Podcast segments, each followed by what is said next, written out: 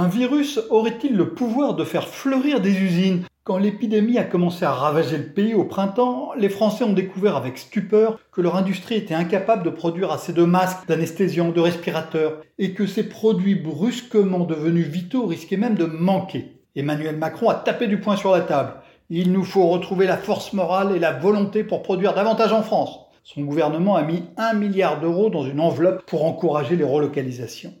Mais il ne suffit pas de vouloir pour pouvoir. Une relocalisation ne se décrète pas. Ou plus exactement, un mouvement ample de retour de la production en France ne dépend pas seulement de bonnes paroles et d'un peu d'argent. Pas facile de piloter le retour dans le pays d'origine d'unités productives, d'assemblage ou de montage antérieurement délocalisés. C'est la définition de la relocalisation que donne Helmut Mood, un professeur de l'université Paris-Dauphine qui a beaucoup travaillé sur le sujet. Alors, il arrive certes qu'une entreprise française rapatrie en France une ligne de fabrication de chaussettes ou un centre d'appel, mais c'est rare. En 15 ans, le ministère de l'économie a enregistré à peine plus d'une relocalisation par mois, un chiffre qui peut être rapproché des fermetures d'usines recensées par le consultant Trendéo, dix fois plus nombreuses.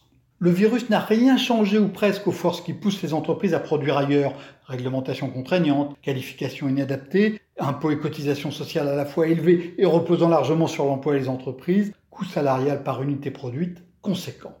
Il y a pourtant deux raisons de croire en un mouvement de relocalisation, à condition d'accepter de tourner définitivement la page des cathédrales industrielles du XXe siècle, comme l'usine Renault de Flins qui employait plus de 20 000 ouvriers dans les années 1970. La première raison est politique, c'est la volonté de souveraineté. Lors du pic printanier de la pandémie de Covid-19, plusieurs dizaines de pays ont érigé un nouveau type de barrière aux échanges, bloquant non plus des importations mais des exportations, celles de produits médicaux jugés essentiels. Il était certes arrivé dans le passé qu'un pays veuille limiter ses ventes à l'étranger, comme les États-Unis avec des puces destinées aux Chinois Huawei ou à des calculateurs susceptibles de simuler des essais nucléaires. Mais c'est la première fois que de nombreux pays ont restreint, voire bloqué leurs exportations. Dans ce nouveau contexte, il est tout à fait légitime que la France décide qu'une production stratégique doit être fabriquée sur son territoire. Elle le fait d'ailleurs en réalité depuis longtemps avec le matériel militaire, comme les avions de chasse, les missiles, les sous-marins. Euh, ce genre de choix assure même parfois des succès à l'export, mais il aboutit aussi souvent à des prix plus élevés. Il faut donc savoir choisir ses cibles de souveraineté, sauf à laisser les surcoûts s'accumuler très vite, en milliards, voire en dizaines de milliards d'euros.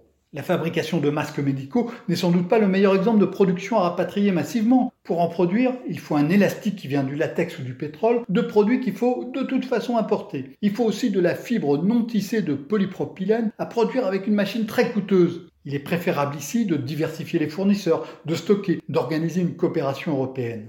Comme le suggère Paul-Adrien Hippolyte, l'auteur d'une note récente sur la relocalisation, mieux vaudrait se préoccuper de la localisation des activités d'avenir, comme les semi-conducteurs ou le stockage des données numériques. La deuxième raison d'espérer en un mouvement de relocalisation, elle, elle est technologique, car l'industrie change. Au XXe siècle, la production manufacturière est devenue plus efficace en fabriquant à plus grande échelle, avec des usines de plus en plus chères et un transport maritime qui s'est lui aussi industrialisé avec les containers. Au XXIe siècle, L'essor des technologies numériques, de la réalité augmentée à l'impression 3D en passant par les robots, va rendre compétitives des usines plus petites, avec des productions plus personnalisées, plus proches des marchés et donc moins consommatrices d'énergie. Avec toutefois un grave défaut aux yeux des politiques, il leur faudra beaucoup de capital et peu de travail. Au final, les relocalisations peuvent paraître souhaitables. Elles sont possibles, mais elles resteront sans doute marginales. Retrouvez tous les podcasts des échos sur votre application de podcast préférée ou sur leséchos.fr.